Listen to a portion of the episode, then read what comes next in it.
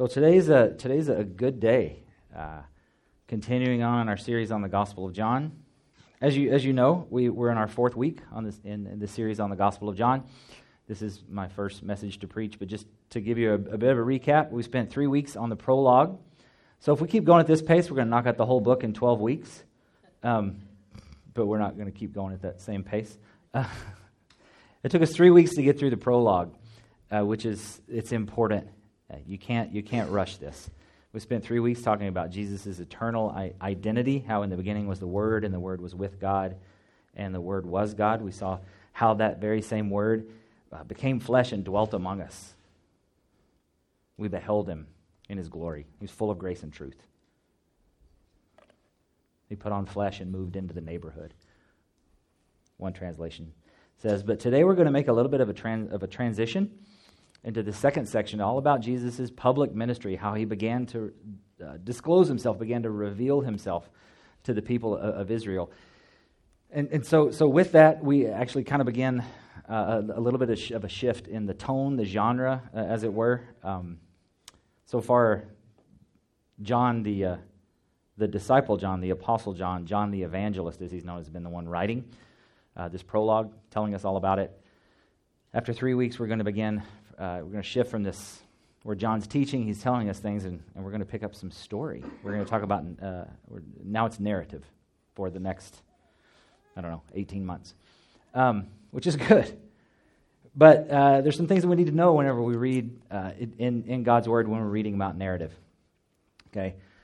Uh, scripture contains several different kinds of, of, of genres. of course, this may be very old for a lot of you. That's great maybe new for somebody, even better. So, lots of poetry Psalms, Proverbs, Ecclesiastes, Song of Solomon.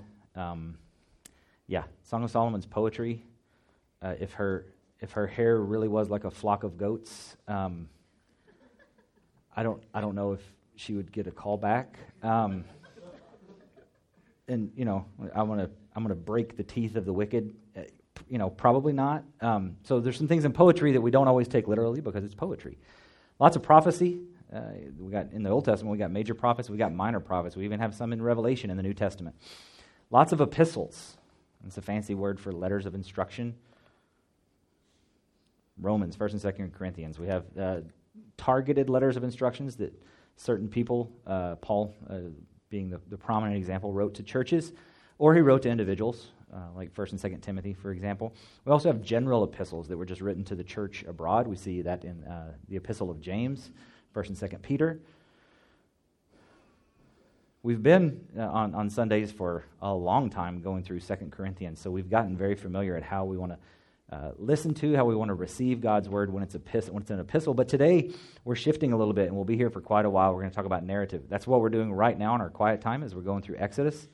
Genesis, Exodus, most of those first five books of the Bible uh, Joshua, Judges, Ruth those are all narrative. The Gospels are also narrative. In fact, uh, about 70% of Scripture is narrative. So it's important that we understand it. It's important that we know how to handle narrative, how we receive it, how we interpret it, how we apply it, even how we teach it. The good thing is that narrative is easier to read and understand than other genres. It really is. First of all, it's in story form. Okay, it's a story. It's, it's not incredibly hard to follow. This happened, and then this happened, and then this person went here and did this, and then this happened after that. It's got identifiable characters. Uh, we're well served when we take the time to learn who these characters are, some of their character traits, some of their strengths, some of their weaknesses. It helps us a lot when we understand that. And we're used to reading narrative. I mean, we read narrative all the time. So, narrative, it, it is. It's, it's easier to read and understand uh, than the other genres. Um, but also, narrative is harder to read and understand than the other genres. It's hard to keep it straight. Timeline, setting, character confusion, all these things are important. Okay, which Mary is this? Okay, which which John is this? When you're reading the book of Acts, okay, which which, which Antioch? There's a couple of. What do you mean? There's three Antiochs. What are you talking about? Did this, did this happen before or after this other thing happened? Even in today's, we'll see, does it really matter which Bethany we're talking about? Are there multiple villages named Bethany? Okay, so it, it is harder. You have to really keep that straight. You got to do your homework. It's important to know when this happened, who it happened to. Uh, what happened right before that? What's going to happen later? We have to know these things. Good thing is, is we have four gospel accounts of the life and ministry of Jesus, and when we read one of the gospels, we can look to the other gospels for help pretty often. Of all the genres, I'll say this narrative is probably the easiest to take out of context and insert our own ideas. This old British Bible teacher that we used to listen to a long time ago, he always, every single message, he always said, I mean, seriously, he said it three times a message, but text without context is merely pretext. So if we don't understand this context, if we don't understand where things fit, we can easily get it wrong. Very easy to insert your own ideas. Okay? We have to put in the time to understand the context. We have to know the original audience. Who are they writing to? Why do they say this here? Why does, why does John call him uh, Son of God so many times? But why is he talking about the kingdom of God, but Matthew's talking about the kingdom of heaven? What's, what's the, you know, so you, have to, you just got to understand their audience. Okay? But there's one thing that makes narrative the most difficult of all. Makes it, I think, makes it harder than any other genre of Scripture, which is a problem because it's 70% of Scripture. And it's how do we apply it? Okay? When we're reading uh, Paul's instructions to the, the uh, Ephesians, right? Put on the full armor of God. And he explains all the different parts of the armor so that you might be able to stand firm. Uh, when we read uh, 1 Corinthians, Paul's telling these people, What is wrong with you? Why are you doing this when you gather? It's so disorderly. Don't do that. Do this. It's easy. Easy to apply. Oh, just follow your instructions. But narrative's different. Learning from examples can be very tricky, okay? They can be in, instructive, but not always prescriptive. We can learn from it, but that doesn't mean we always do exactly what the person that we're reading about did. We have to really read them in their context. Let's talk about Peter for just a second. Peter's all throughout the narrative. Some would call him the leader of the disciples. Yeah, I want to be just like Peter. Okay, that's great. But Peter wasn't always right. Yeah, he got out of the boat. That doesn't mean you need to get out of the boat. Some of you would have drowned. And some I would have drowned. That was Peter. Jesus told Peter, get out of the boat. He was just following Jesus' instructions. Peter, he declared when Jesus gathered his few disciples and he said, who, who, who are people saying that I am? Peter's the one who was bold. And he said, You are the Christ, the Son of the living God. He's also the guy that when Jesus was getting arrested took a sword and cut a guy's ear off. So don't do everything Peter did. He wasn't always right. We can learn from his example, but that doesn't mean we always do everything exactly the way he did. The rich young ruler who came to Jesus, familiar with the story, it's in several of the Gospels. He said, What, good master, what must I do to be saved? And Jesus says, Why are you calling me good? There's none good except God. And Jesus tells him, Keep the commandments. And then Jesus names off six of the commandments. The six commandments that he names off uh, happen to be the six commandments that deal not with our relationship to God, but our relationship to other people. The rich young ruler says, Yeah, I've, I've kept all those from my youth on up. And Jesus says, Good, there's just one more thing. Take everything that you have, sell it, and give it to the poor. So, should we do that? Do I need to go today and liquidate my assets? And, it won't take long. But should I do that and give it to the poor? Do I do exactly what he did? No, we learn from the example. It's instructive, but it's not always prescriptive. Um, you're not David, so don't read yourself into the David and Goliath story you, there is no, you're not facing like a nine foot giant. It may feel that way, but you're not David. So let's don't, let's don't place ourselves literally in every example. Let's take a look at what God is doing. Let's see where we can learn. We have some great things that help us out. Lots of times in narrative, we have uh, breaks where, uh, where Jesus is teaching. We're, we're working through Matthew, and it's narrative. It's all about the birth of Jesus, how it was foretold, how it came about, the visit from the, the Magi, uh, then where, where Jesus begins his ministry. Then all of a sudden, we've got three chapters where Jesus is teaching the Sermon on the Mount. That's, that's a target rich environment if you're looking for application. Those first few chapters, kind of tough. But then when you get to where Jesus is teaching, oh, okay, you have heard it said, don't murder, but I say to you, Don't have anger in your heart towards people. You've heard it said, don't commit adultery, but I tell you that anybody that looks at a, a woman with lust in their heart has already committed adultery. So that, that, that's, a, that's a good environment. He's teaching there, he's giving instructions so we can easily pick up application there. should we do everything that the rich young ruler, an actual person who actually came to Jesus, should we follow that exact example? Not necessarily. But when Jesus teaches a parable, when he talks about a young man who goes to his father and he says, Can I have half of everything that you have? I know you haven't died yet, but if you're not going to hurry up and die, can I at least have what's coming to me? Then he goes and he squanders it, finds himself eating with the pigs, and he comes back. We all know the story. The older brother, the father sees him from a long way off, runs to greet him. The older brother is bitter. So, yeah, Jesus is teaching a parable so that we might be able to put ourselves in that position. We might be able to see ourselves there. We're not the rich young ruler, but we might be the foolish younger brother, and we might be the bitter older brother. So there's application to be found, but it's hard. We apply what we learn from narrative in pieces over time. Think about just furniture, okay? Narrative is not where you go to the store and you say, like, okay, I want that dresser, this bed, this sofa, can you deliver it? Yeah, we'll deliver it. And it's going to all be set up in your house and you don't have to do anything. Narrative is IKEA in like 15 boxes. And it's all flat and it's in a lot of pieces. And you can't find enough of those little wrenches. And like three of these boxes are coming this week. And, you know, box out of seven boxes, you're getting one, four, and five. And you're like, oh, where's two, three, six, and seven? Are they coming later? You know, you don't know where they are, but you know they're going to come and you just got to wait and put together what you get a little bit at a time. That's how narrative works. You're not going to get it all today.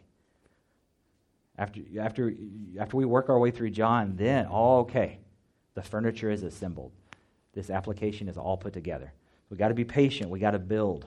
Some assembly required. So, yeah, look for that direct teaching within the narrative.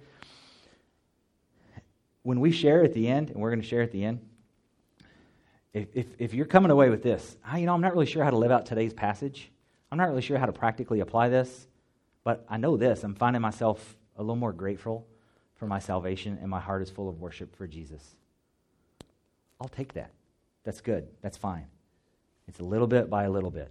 Slowly, our minds are transformed as we correctly understand God's word, as we receive it with a pure heart and a ready mind.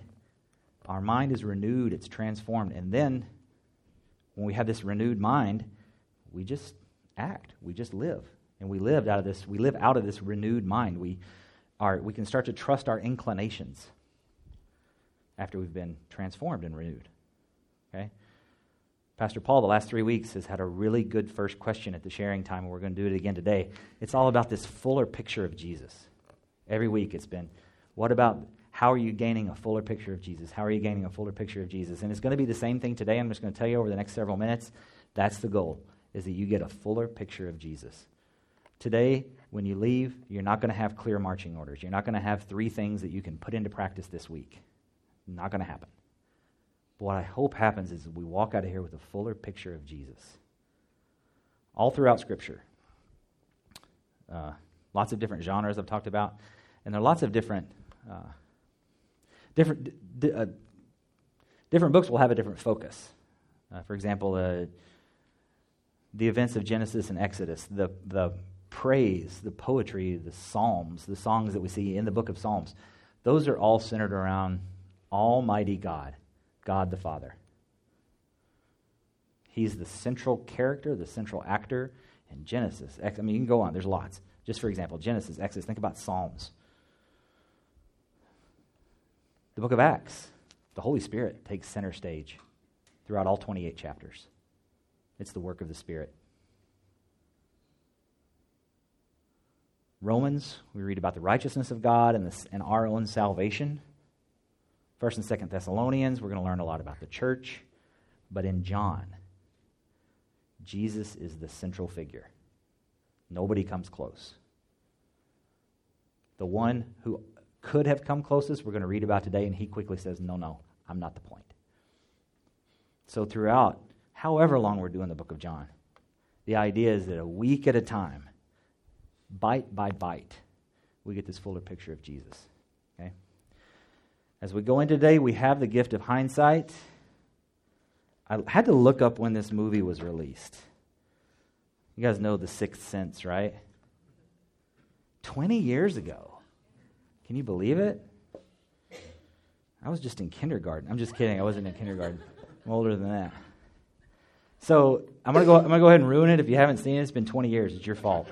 Um, yeah, I'm not. You know, I'm not gonna do like the uh, Avengers Endgame. You maybe haven't been around to that yet, but I mean, 20 years you had to see The Sixth Sense. Um, that first time you watch it, you don't realize Bruce Willis's characters. He's been dead the whole time. There are people who say, "No, I knew." Those people are what we call liars. they didn't know. They had no clue. Really well done. But so you go back and watch it a second time, a third time. Like the surprise is, you know, it's spoiled. But still, when you see it, you can see things in the movie. Oh, you know what? He only talks to the kid. You know what? He never touches anyone else. You know what? There's all sorts of like, you know, like red was the thing. There was like a red doorknob, and one time he was wearing a red sweater, and those are little clues here and there, right? So once you know, uh, once you have this hindsight, once you know how it ends, once you know the secret, then you go back and watch it again. You're like, oh, it's still a good movie, good for different reasons, but yeah, it's still, it's still a good film. Man, if I ruined that, I'm really sorry, but I don't think I did. So it's the same thing today. Okay, it's, it's the, the characters that we're going to read about in today's passage. They didn't have the benefit of what we've had the last three weeks. They didn't have the prologue. This understanding of a, a pre-existent, co-equal God the Son, who is the eternal Word, the living Word, who became flesh and he dwelt among us. They didn't have that. Thank God that we do. It had been 400 years since the Jews had received a word from the Lord. In those days, there were lots of, lots of written scripture. Moses, of course, writing, getting, receiving the law from God, writing it down on tablets. We see lots of works from scribes. Uh, big chunks, probably, of uh, First and Second Chronicles, First and Second Kings, maybe First and Second Samuel, uh, Ezra, Nehemiah. I mean, Ezra, Ezra wrote a lot. Okay, so we're in, and other scribes, so we're benefiting a lot from that. But a lot of times when you read through the prophets, you'll see the phrase in there, and the word of the Lord came to Amos, and the word of the Lord came to Micah, and the word of the Lord came to Habakkuk. But it had been 400 years since the Jews had received a word from the Lord. That's a long time. 400 years of darkness, silence. So that takes you to today's scene. I feel, um, I don't want to, uh, you know, I think I'm on safe ground. I don't want to come across as too big of a nerd, but I feel very Star Warsy today when I think about these last three weeks is like that scrolling text at the beginning of all the Star Wars films, right? It's long. This prologue, and then in every single movie, right after, right after that it doesn't go to anything else, it doesn't cut away to another shot. Right after you see that text, it just zooms in on whatever the scene, wherever the scene begins, and that's what we've got today. So today's scene, it's a. I mean, we're we're thinking about you know John the apostle, John the disciple, John the evangelist, writing about. It. In the beginning was the Word, and the Word was with God, and, and this and the Word was God, and this Word became flesh and dwelt among us. Full of grace and truth, and we beheld him. We saw him. But now we're zeroing in. The story begins on a dusty creek. And a, a kind of a dusty guy. The Jordan River. We had some friends that we were missionaries with, uh, and for a long, and they took a. He was tall. He was um, he was six foot seven. Um, they were Dutch, uh, all like like really kind of very, very white. Um, it's okay if I say it. Um, they had, they had bl- like all blonde hair, like three just beautiful kids.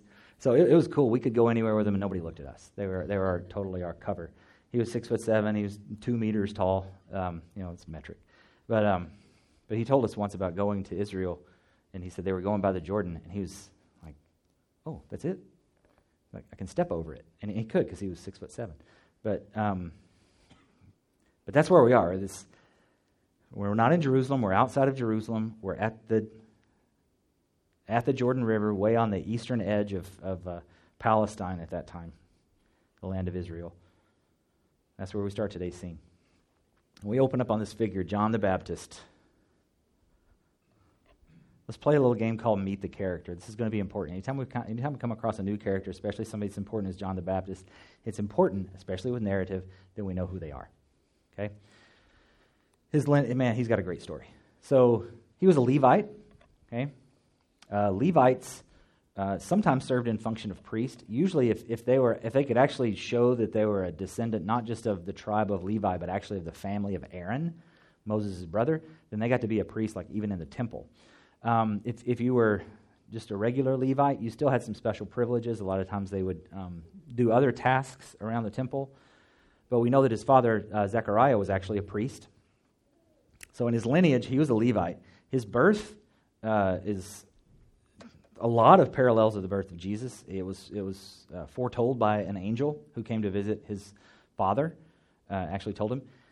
Uh, you may be familiar with the story. He, he's actually, uh, his mother and Jesus' mother Mary were cousins. When Mary discovers that she's pregnant, uh, she goes to, uh, you know, child conceived of the Holy Spirit after the angel Gabriel came to tell her. She goes to the hill country.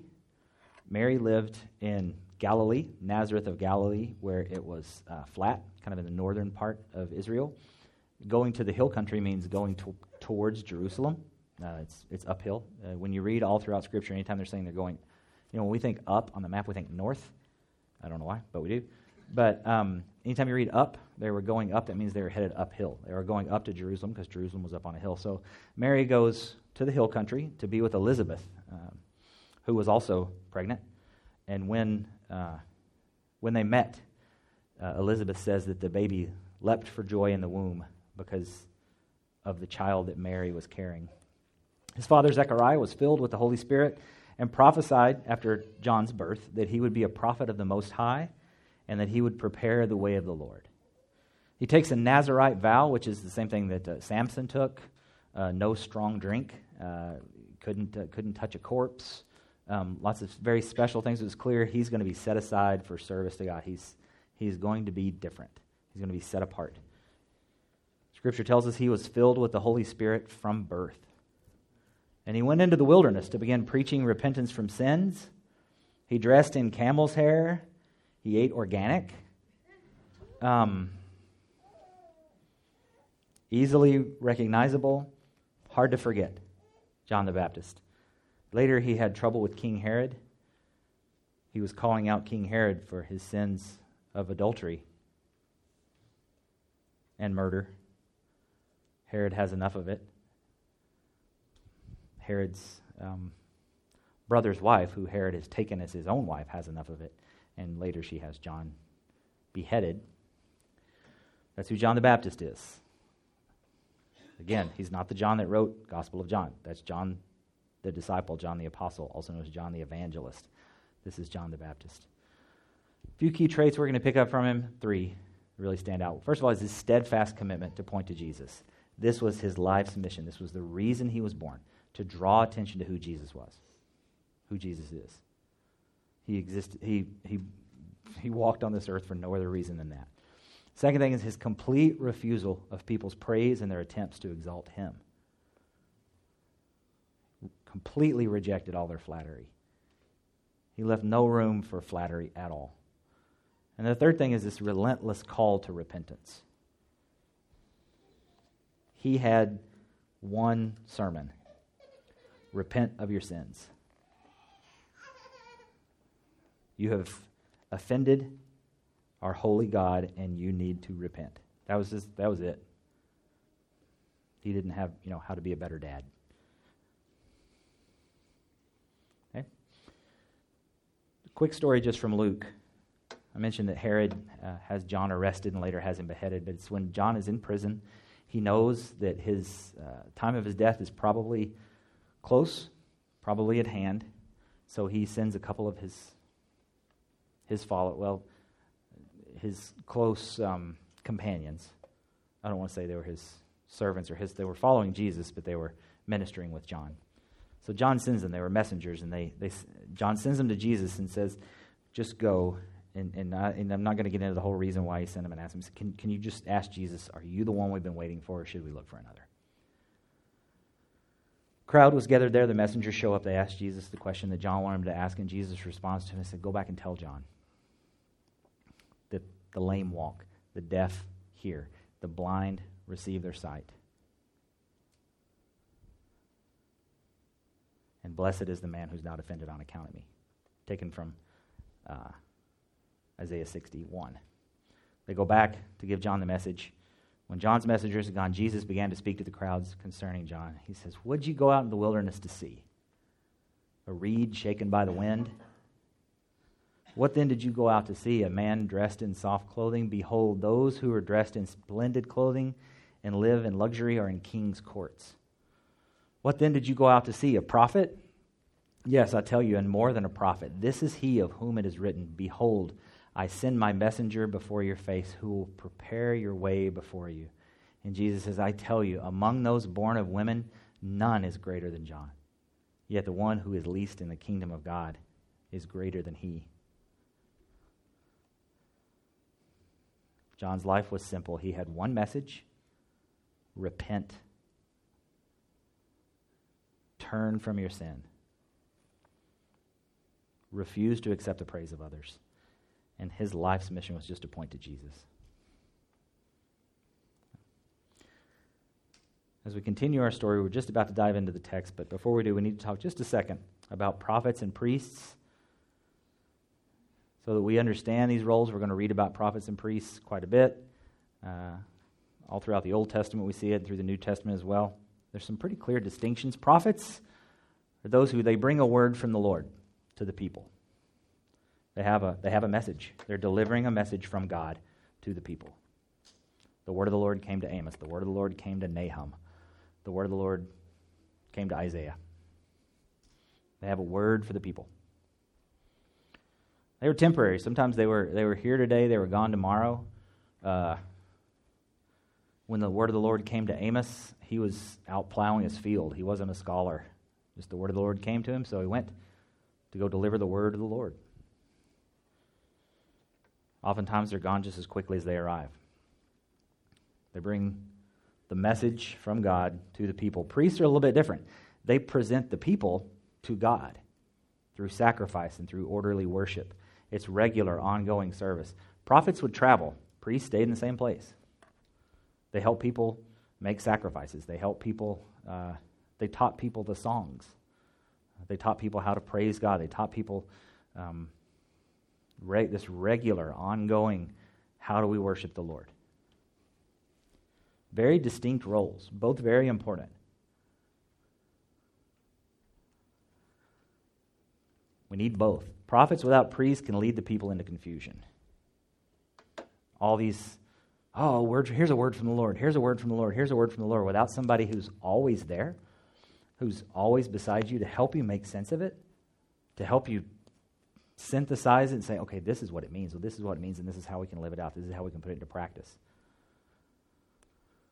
That's a problem, even among Christians in America today. We are um, profit seekers, not, well, we're also profit seekers the other way you spell profit sometimes, but we're always looking for this, yeah.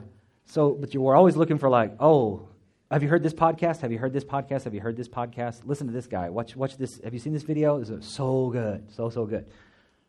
But we do this without the help of our priests. We do this not in the context of regular, ongoing community. And we get confused. We get mixed up. We think that our, our pastor is some guy whose podcast we download. No, it's not. There's certainly a place to learn from people. Don't get me wrong. Those are great. On the way here, we were listening to Martyn Lloyd-Jones. Cindy said she was listening to it in case you know my message wasn't that good. At least she's got something. So, um, like, yeah, that's good. Yeah, um, me too. Um, so, prophets without priests, they lead the people into confusion, but priests without prophets can become spiritually blind and deaf. And that's what we're seeing here 400 years with no prophets. And the priests have become spiritually blind and deaf.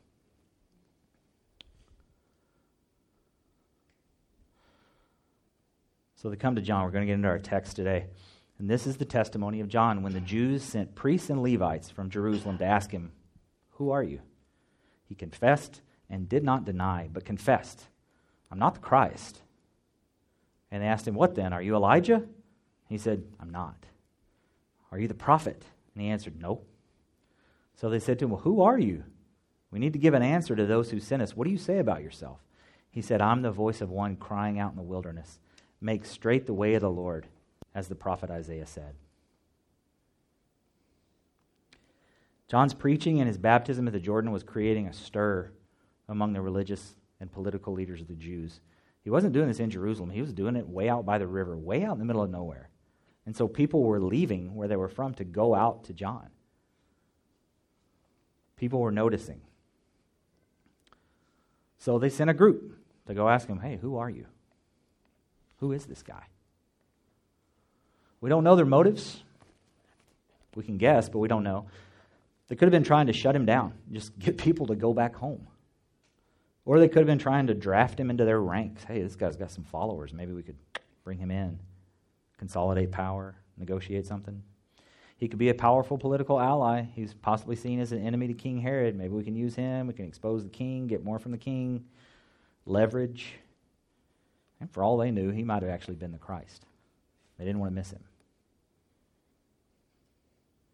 We know what John thought of them when they came. We read in other, not today, not in John's, not in the Gospel of John. We read in other Gospel accounts. He calls them, "You brood of vipers." John didn't have a lot of appreciation for those who came. Let's look at what he says. First, he says, I'm not the Christ. He starts at the heart of the matter. He doesn't build up to this, he starts with this. Let's go ahead and get this out of the way. I am not the Christ. Um, he plays no games, leaves no room for doubt. He's not going to get to this later, keep him in suspense. I'm not the Christ. Let's get that clear first of all. They ask him, Are you Elijah? I'm not. John says he's not Elijah returned. Elijah, as you remember in the Old Testament, he was caught up to heaven in this chariot of fire. And many believe that Elijah, the one who was caught up, that actual Elijah would return just before Messiah came. So they ask him, okay, so are you this Elijah then? Are, you Elijah come back? Remember when, when Jesus asked his disciples, hey, who do people say that I am? They said, some people think you're Elijah come back. So they asked John, are you Elijah? He's like, no, I'm not. Well, are you the prophet? This is a short passage from Deuteronomy 18:15 when Moses says that one day the Lord will raise up a prophet among his people. Many Jews believe that this prophet would come before the Messiah or maybe even be the Messiah. We see it a little bit later in the book of John.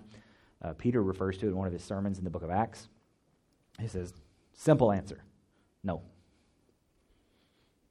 Okay, John, well, then who are you? Our bosses need something not just your denials. We got to tell them something. What do you say about yourself? He says, This is from Isaiah 40. He says, I'm just the voice of one crying in the wilderness. Make straight the way of the Lord, as the prophet Isaiah said. John doesn't, he's not like a traditional prophet. John doesn't have a word from the Lord, like the word of the Lord that went to Nahum, the word of the Lord that went to Amos, the word of the Lord that went to Joel. He doesn't have a word from the Lord. God's people didn't need a word from John. We're just about to meet the living word. We're just about to meet this pre existent, eternal word. We don't need any words from John. That's why he says, I'm the voice, I'm not the word.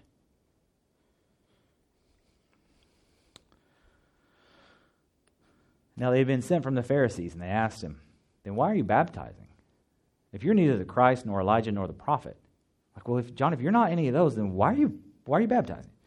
John answered them, I baptize with water, but among you stands one you do not know, even he who comes after me, the strap of whose sandal I'm not worthy to untie. These things took place in Bethany across the Jordan where John was baptizing.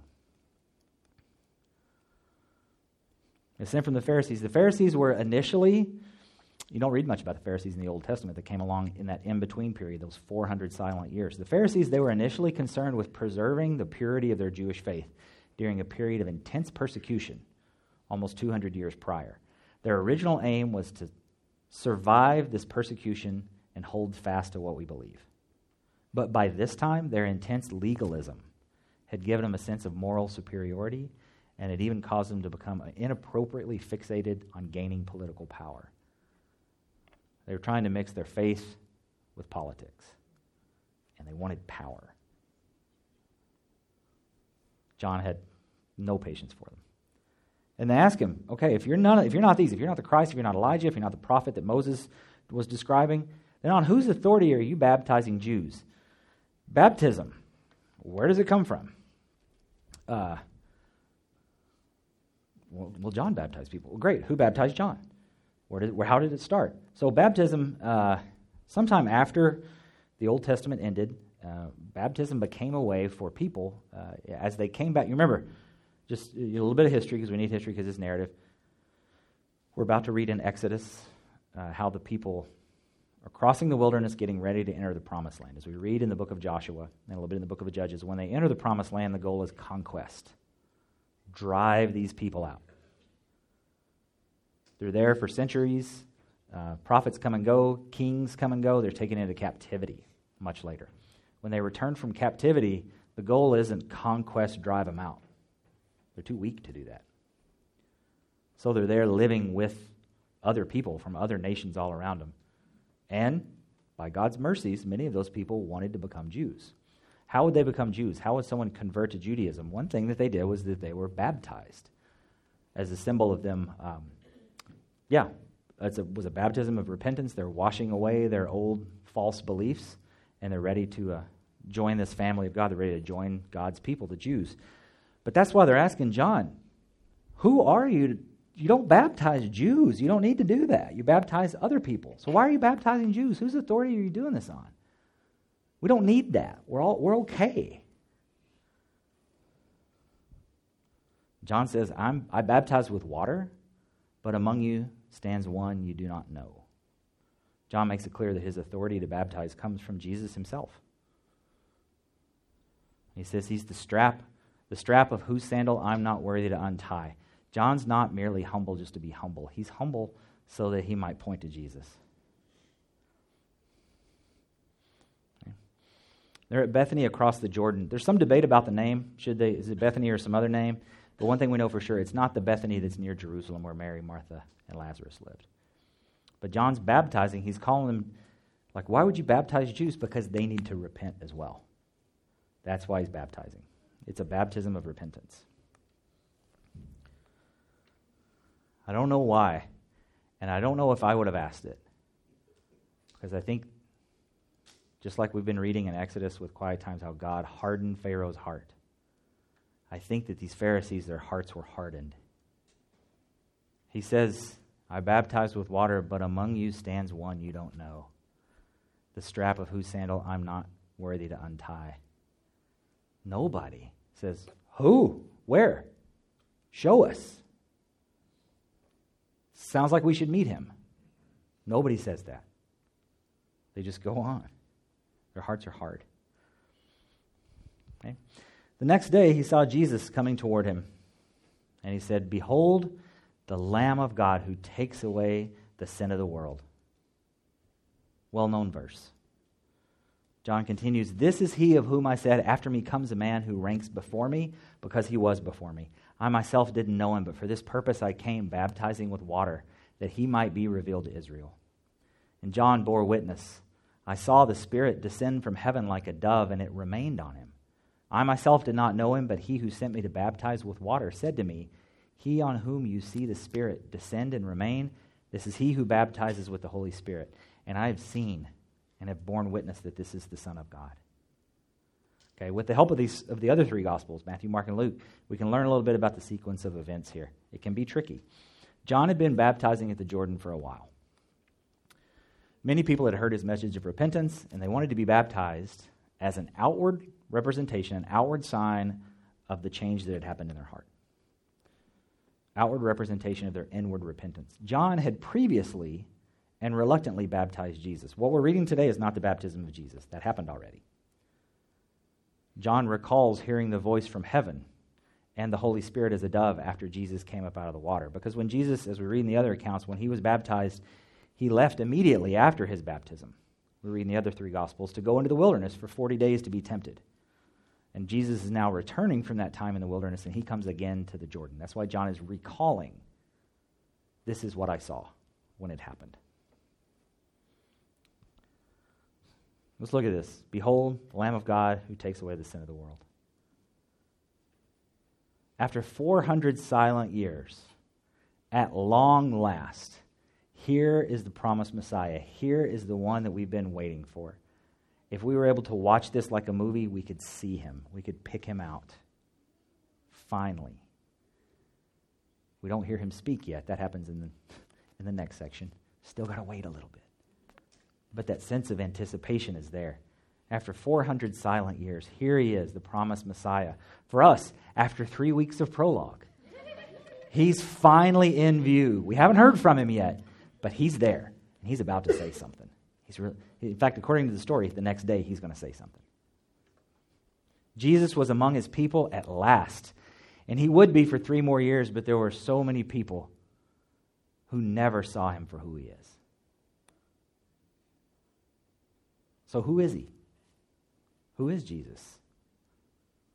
Well, he's the Lamb of God. Behold, take a look at the Lamb of God.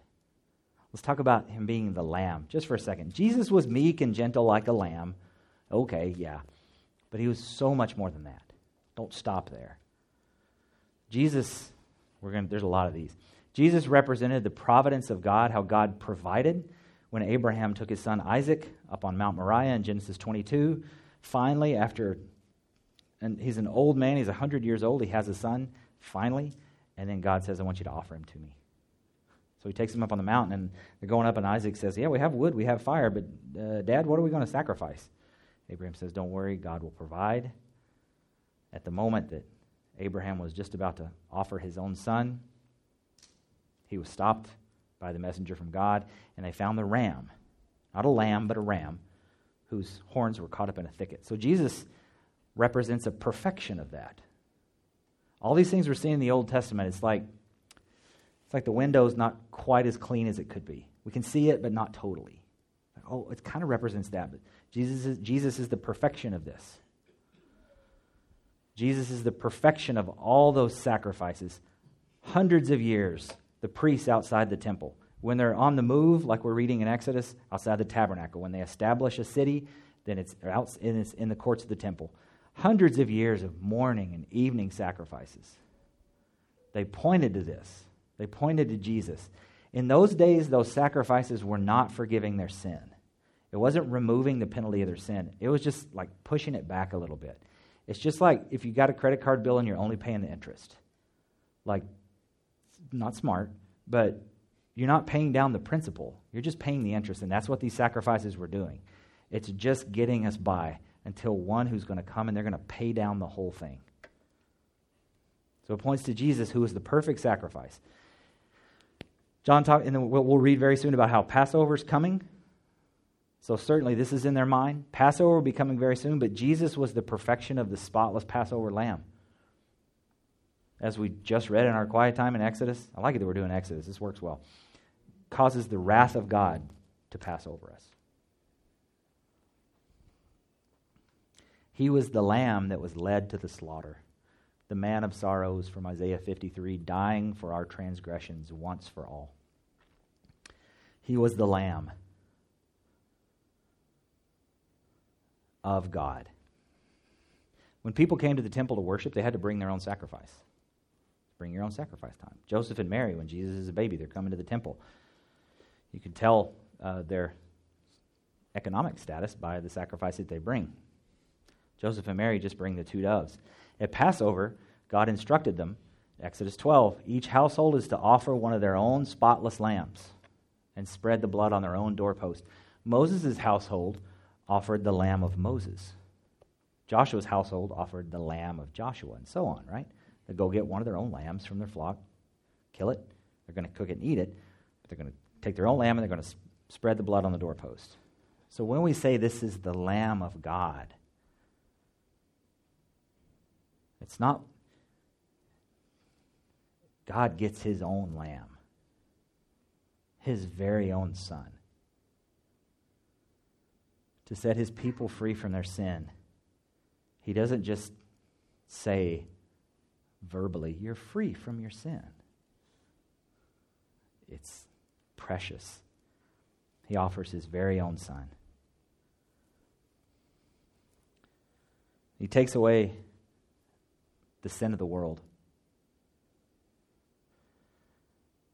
Sometimes, as we go through the book of John, we're going to see the, same words used a lot. We need to understand what they mean. Pastor Paul's already taken us through when we, see, talk about light and life and belief. We see those quite a bit in the book of John. We're also going to see world quite a bit, and it's worth it to understand what John means when he's quoting Jesus.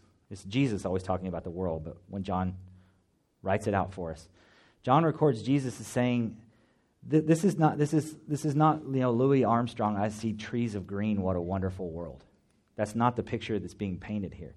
John records Jesus as saying that the world is a place that, although it's created by Christ, it's incredibly hostile to him and his followers. Jesus says all three of those things right there. The world hates me because I tell it its deeds are evil.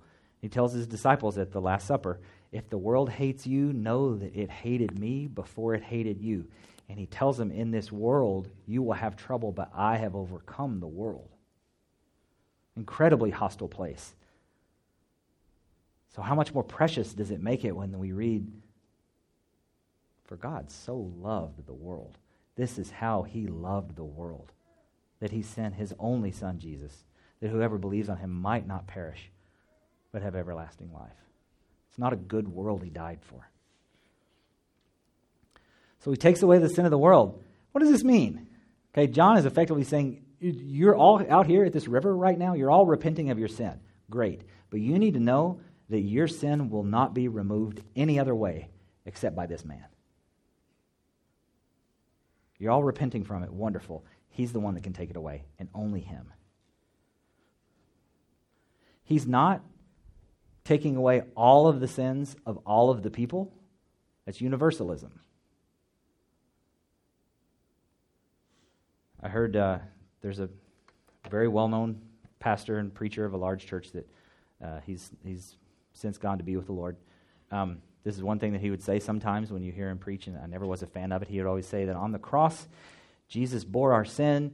He even, the, your sin, my sin, the sins of Hitler. Got to disagree. Hitler's paying for the sins of Hitler. Jesus does not take away all of the sins of all of the people. That's universalism. We don't all end up okay, is the sad reality. This isn't love wins. Spoiler alert love doesn't win. Jesus wins. So he's not taking away all the sins of all the people. That's universalism. That means that everybody's going to be saved no matter what. He's not taking away some of the sins of all of the people. Who's that going to help?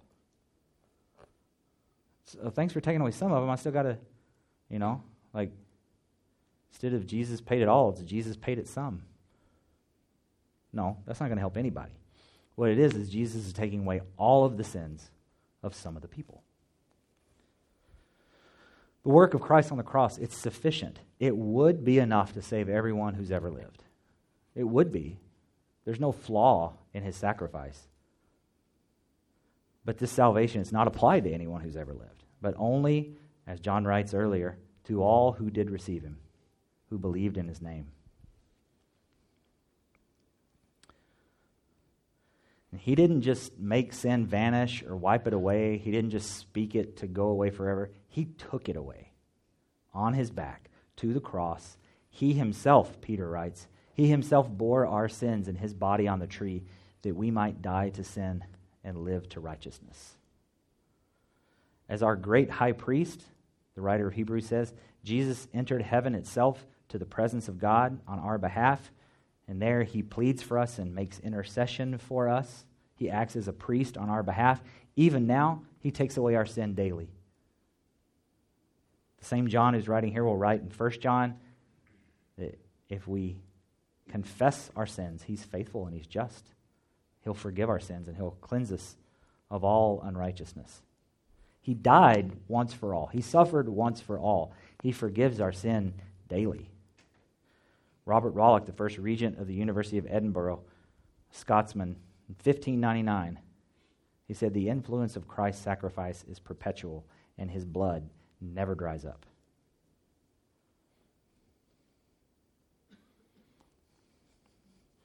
We'll end today with this. This is the Son of God. John ends by saying, This is he of whom I said, After me comes a man who ranks before me, because he was before me. I myself didn't know him, but for this purpose I came baptizing with water, that he might be revealed to, to, Israel. John says, He was before me. Even though John was probably a few months older than Jesus, when he says this, John shows his understanding of Jesus' preeminence, quite possible his pre existent eternal nature. John's recalling what he saw. I saw the Spirit descend from heaven like a dove, and it remained on him. I myself didn't know him, but he who sent me to baptize with water said to me, The one on whom you see the Spirit descend and remain, this is he who baptizes with the Holy Spirit. So he's recalling what he saw at Jesus' baptism. I saw the Spirit descend from heaven. The skies opened, and there was a voice from heaven. I myself didn't know him. John says this a couple times. They're cousins. Did John really not know him? The best explanation is that John knew Jesus and knew he was certainly favored of God, but he didn't understand Jesus to be the Son of God yet, or the Lamb of God, or the eternal Word, or the coexistent God until after Jesus' baptism when the heavens opened and the Spirit descended like a dove. That's when he fully knew him. The danger here, there's a danger in this, is the thinking that until that moment Jesus was, Jesus wasn't fully God, but he was. And John fully knew who he was when he witnessed that. This is he who baptizes with the Holy Spirit. John's baptism was a washing of the body to represent repentance, but Jesus baptizes with the Holy Spirit to give new life and rebirth in our hearts, to forgive sin and grant eternal life. This isn't something you experience after salvation. Maybe some do and some don't. This is part of our salvation that all believers experience.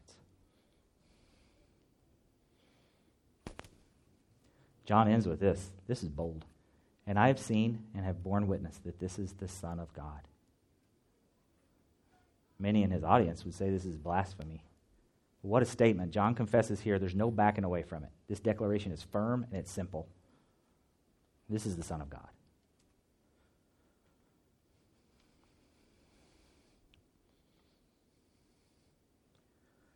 The hard part about application when we read narrative is this. This is, this is the point. We want to say, oh, how can I apply this? In just a minute, we're going to break into groups. Hmm, how can I apply this? I think I need to be humble, like John the Baptist was. I think that's going to be my application. Okay, yeah, that's good, but that's not the point. It's not the point of today. You're not digging deep enough. Our application today is heed John's testimony. For us too, cast our eyes on Jesus. Let's behold this Lamb of God who takes away our sins when we were part of that hostile world. I know Good Friday service and Easter was just a couple months ago, but there's no statute of limitations. We need to know this all the time. Later in John, we're going to read about Jesus as the Good Shepherd. We're going to read about him as the resurrection and the life. We're going to read about him as the light of the world. All these great titles, but the writer John and the story itself starts where it needs to start. He is the Lamb of God who takes away your sin and my sin when we were hostile to him. If this is your application today, you did well. I don't know exactly how to put this into practice. I don't know how I'm going to live out something that I heard today. I don't know how I'm going to act it out this week, but I sure do have a lot of gratitude to Jesus today. And that really makes me treasure him. If that's what you're coming away with in your small group sharing time, that's awesome. And week to week, we will build on that. We'll put the furniture together slowly. This whole point of us going through John together is that week to week, slowly but surely, building a firm foundation, we will see Jesus for who he is. And today we see that he is the Lamb of God perfecting everything that was lacking to take away our sins. Our response should be our worship, our praise, our love, and making him our treasure. Let's pray.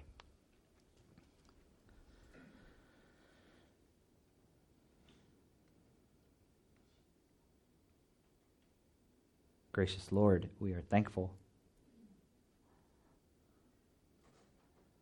that you didn't even spare your own son, but that you offered him as a sacrifice to make us righteous. We're thankful that when we, once a month, when we uh, break the bread and drink the cup, we, we don't just say, This is Christ's body broken, we say, This is Christ's body broken for you. This is Christ's blood shed for you. We pray that today and this week that we would dwell on that. We would treasure Christ, the one that we have waited for for so long. We would see him. We would give him thanks and glory and honor and our love and our affection and our attention because he's taken away the sting and the penalty of our sin that we could not do on our own. We're thankful for his kind mercy. May it never become old to us. We pray that through the working of your Holy Spirit, that those thoughts and those ideas that we see in, in your holy word would take deep, deep root. And as we add to it over the next several weeks, that it would grow and bear fruit in our lives. We ask it in the name of Jesus, who is the Lamb of God. Amen.